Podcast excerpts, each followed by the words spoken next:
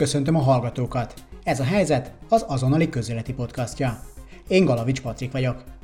Ezen a héten Pacher Tibort, a Pulispace alapítóját és vezetőjét kérdezem arról, hogyan juthat el egy fizikusok önkéntes munkáján alapuló cég addig, hogy az általuk fejlesztett vízkeresőt a NASA díjazza. Mi több, arra is esélyt kapjanak, hogy a következő hodraszállásnál is használják a találmányukat. Hogy érhet el 16 magyar és egy lengyel kutatóból álló, mindössze önszorgalomból, Európában szétszórtan, munkaideje után dolgozó csapat ilyen sikert? Mit várhatunk az új hodraszállástól?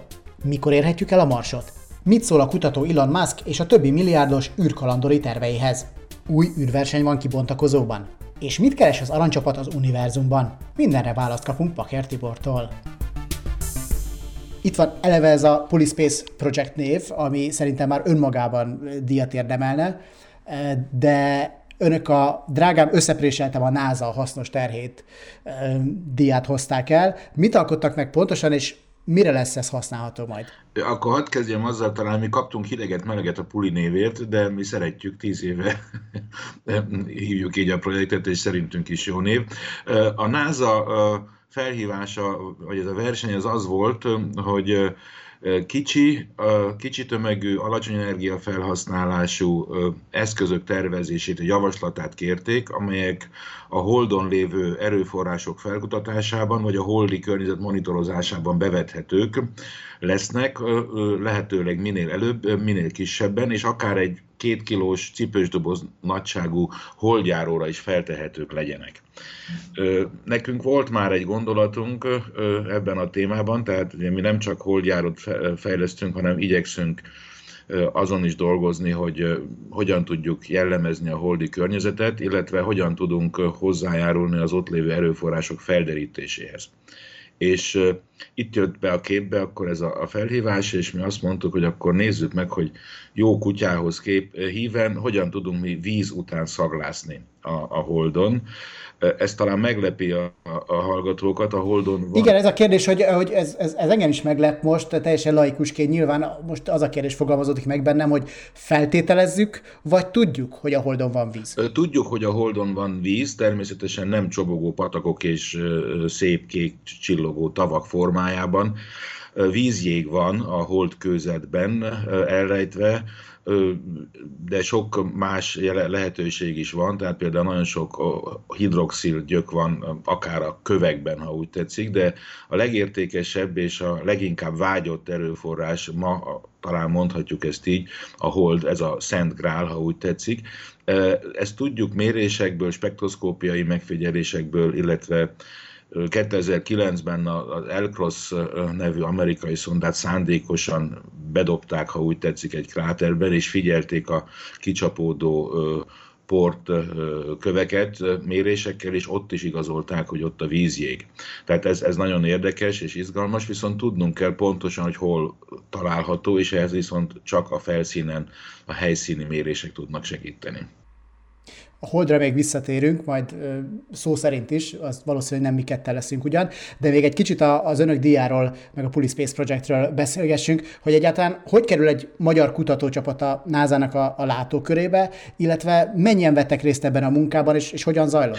Ez, ez egy nyilvános kisebb verseny volt, ki, kiírás. Egyébként a NASA részéről sok ilyen van, de általában csak amerikai, tehát Egyesült Államok belül cégek vagy intézmények pályázhatnak. Ez az egyik kivétel, ahol bárki jelentkezhetett. Összesen 132 különböző szintű pályázat érkezett be, és mi ebből hoztuk el a holdi erőforrások felderítéséhez kategóriában az első díjat.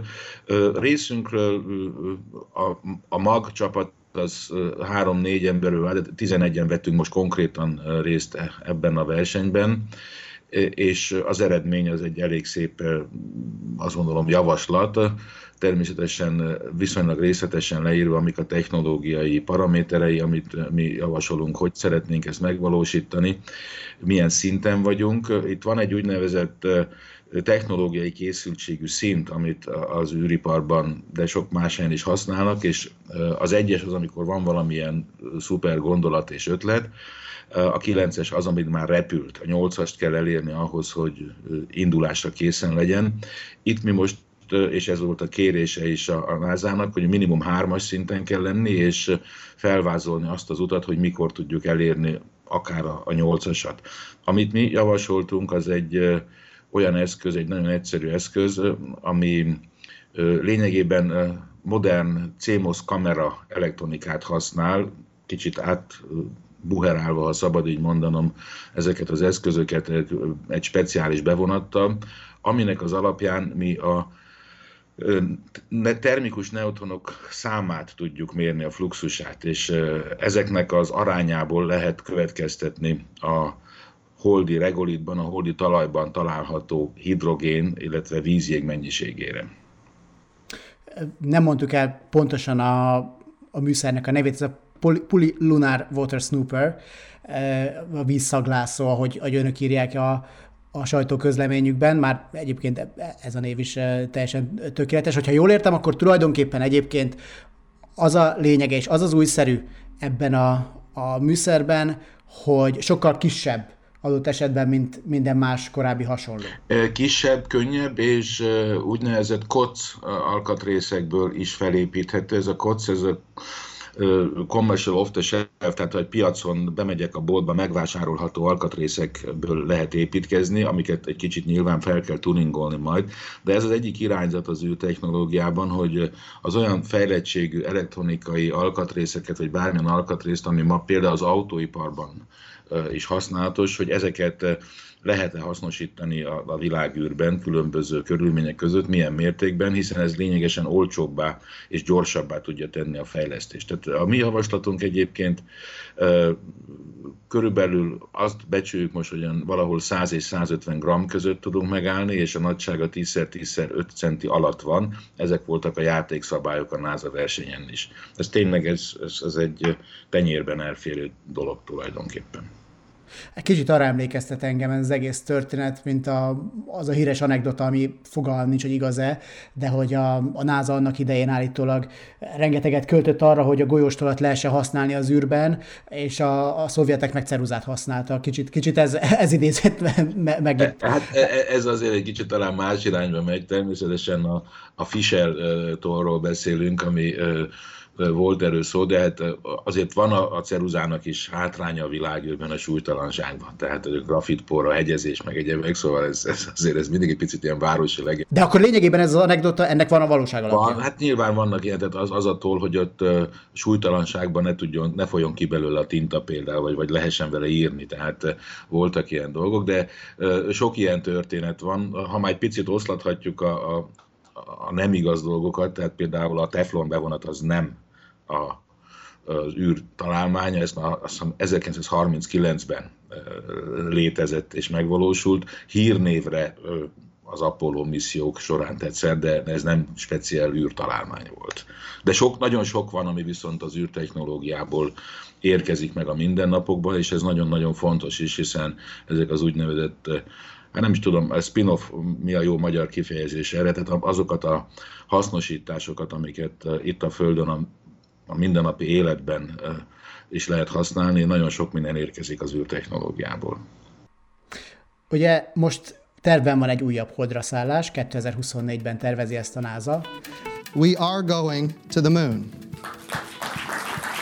To do so sustainably, we are going to expand partnerships with industry to deliver payloads to the surface of the moon.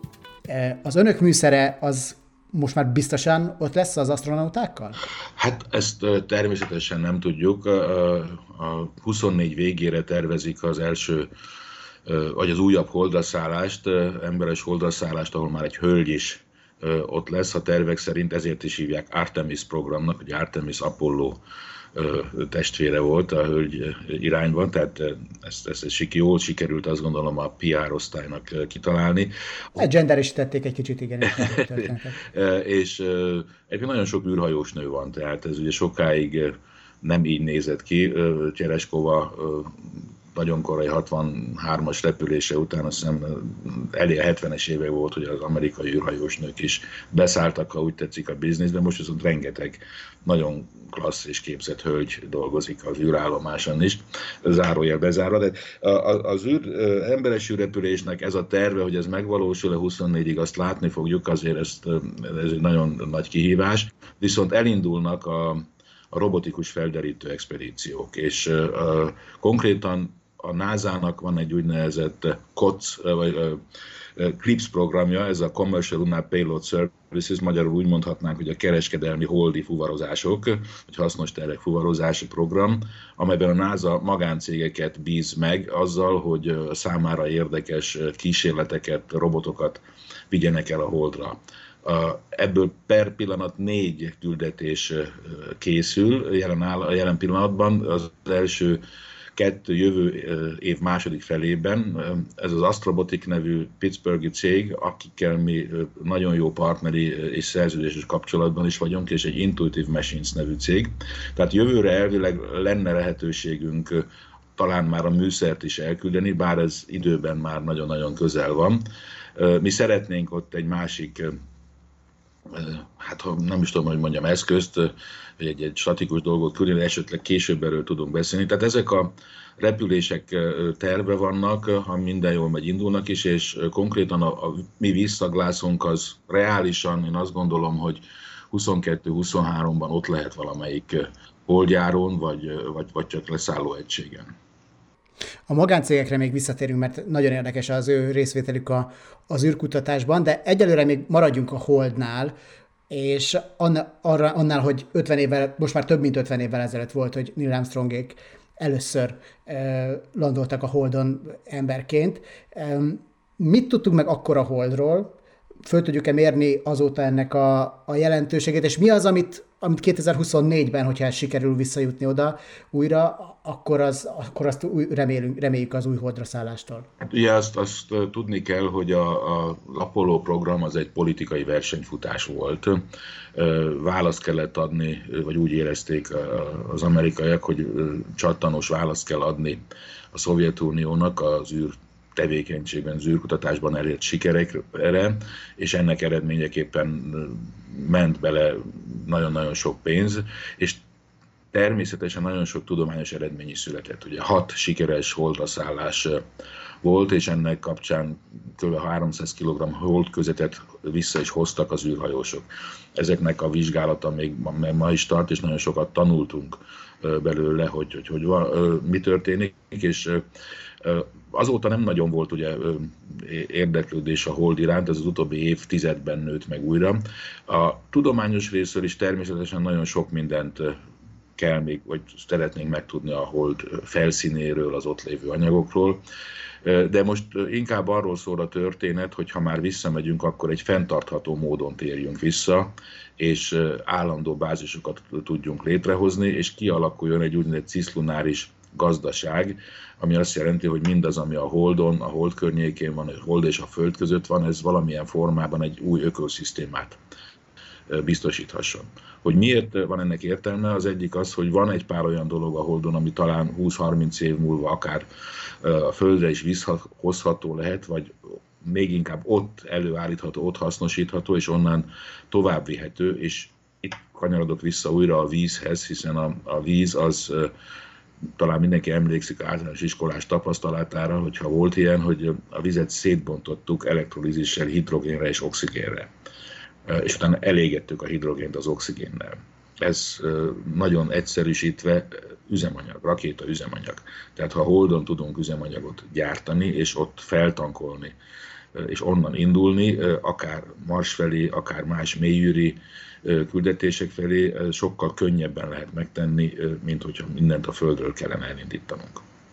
És ebből következik egy nagyon triviális kérdés, amit persze az emberiség természetéből fakadóan kíváncsi mindig újdonságokat akar, mindig új dolgokat akar kipróbálni, mindig új dolgokat akarunk csinálni, de miért fontos nekünk ténylegesen eljutni a Holdra, aztán a Marsra? Miért csináljuk ezt ön szerint? Hát az egyik rész az, ahogy, ahogy mondtad, ez, ez a kíváncsiság, a felfedezé ösztön, tehát hogy szeretnénk tudni, mi van körülöttünk a világban, és most értük el azt a technológiai szintet, hogy ezt viszonylag jól már el is tudtuk kezdeni, ez még tényleg csak egy nagyon első lépések. Másrésztről, hogy egy kicsit filozofikusabban nézzük a dolgot, akkor egyrészt ugye a föld erőforrásai végesek, e, és erről sok diszkuszió van e, manapság is, hogy ezt jól hasznosítjuk-e vagy sem, inkább nem. E, tehát körül kell nézni, hogyha az emberiség, mint civilizáció létezni szeretne, mint faj létezni szeretne, hogy honnan tudunk esetleg újabb erőforrásokat bevonni, és azt akár okosabban is hasznosítani. Tehát ez, ez egy, egyfajta gazdasági kérdés is.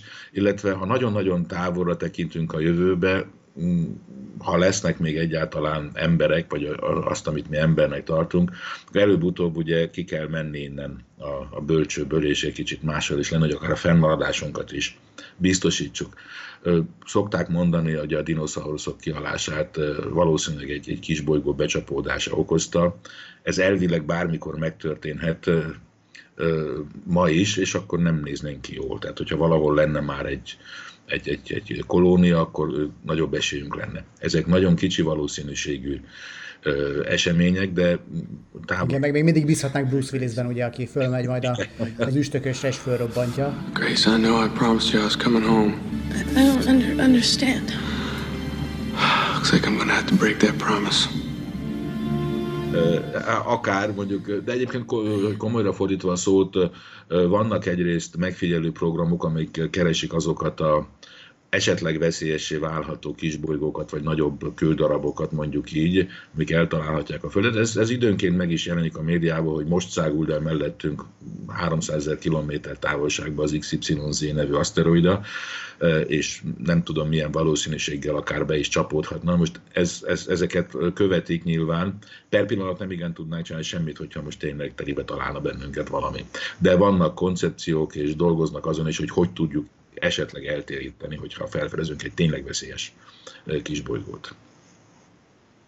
Említette a, a magáncégeket, amik megjelentek az űrkutatásban. Ön szerint az, hogy ők megjelentek, és most elsősorban a roppant ambiciózus Elon Muskra gondolok, ez, ez egy pozitív dolog, ez egy felhajtó erő lehet, vagy ezt vagy az űrkutatást azt meg kell hagyni így az államok közötti eh, versenynek, és, és akár rossz dolgokat is hozhat nekünk az, hogy magánszemélyek a, a vagyonukból erre áldoznak, hogy űrkutatást folytassanak.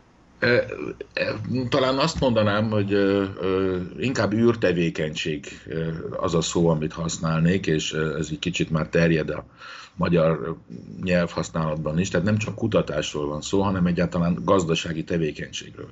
Amit kevesen tudnak az, hogy Ma az űrtevékenység ez egy kb. 350-400 milliárd dolláros éves piacot jelent, amelynek mintegy 25%-a az, amit mi űrkutatásnak tartunk, tehát az állami űrügynökségeknek a büdzséje. Tehát már ma a jelentős része ennek a pénznek, ez, ez tulajdonképpen a magánszektorban van, a magángazdaságban. Ezek telekommunikációs szolgáltatások, telefon, tévé, rádióadások, időjárási előjelzés biztosító, földmegfigyelő műholdak, mezőgazdaságban, katasztrófa elhárításban hasznosítjuk őket. Tehát itt már itt vannak régen a magáncégek, úgyhogy ilyen szempontból abszolút semmi újdonság nincsen, idézőjelbe a téve ezt. Ami nyilvánvalóan újdonság, hogy most jöttek ezek a milliárdosok, vagy őrült, unatkozó milliárdosok, mint a Musk, vagy a Jeff Bezos, az Amazon tulajdonosa, tehát akik megengedhetik maguknak, hogy a, abból a kicsi maradék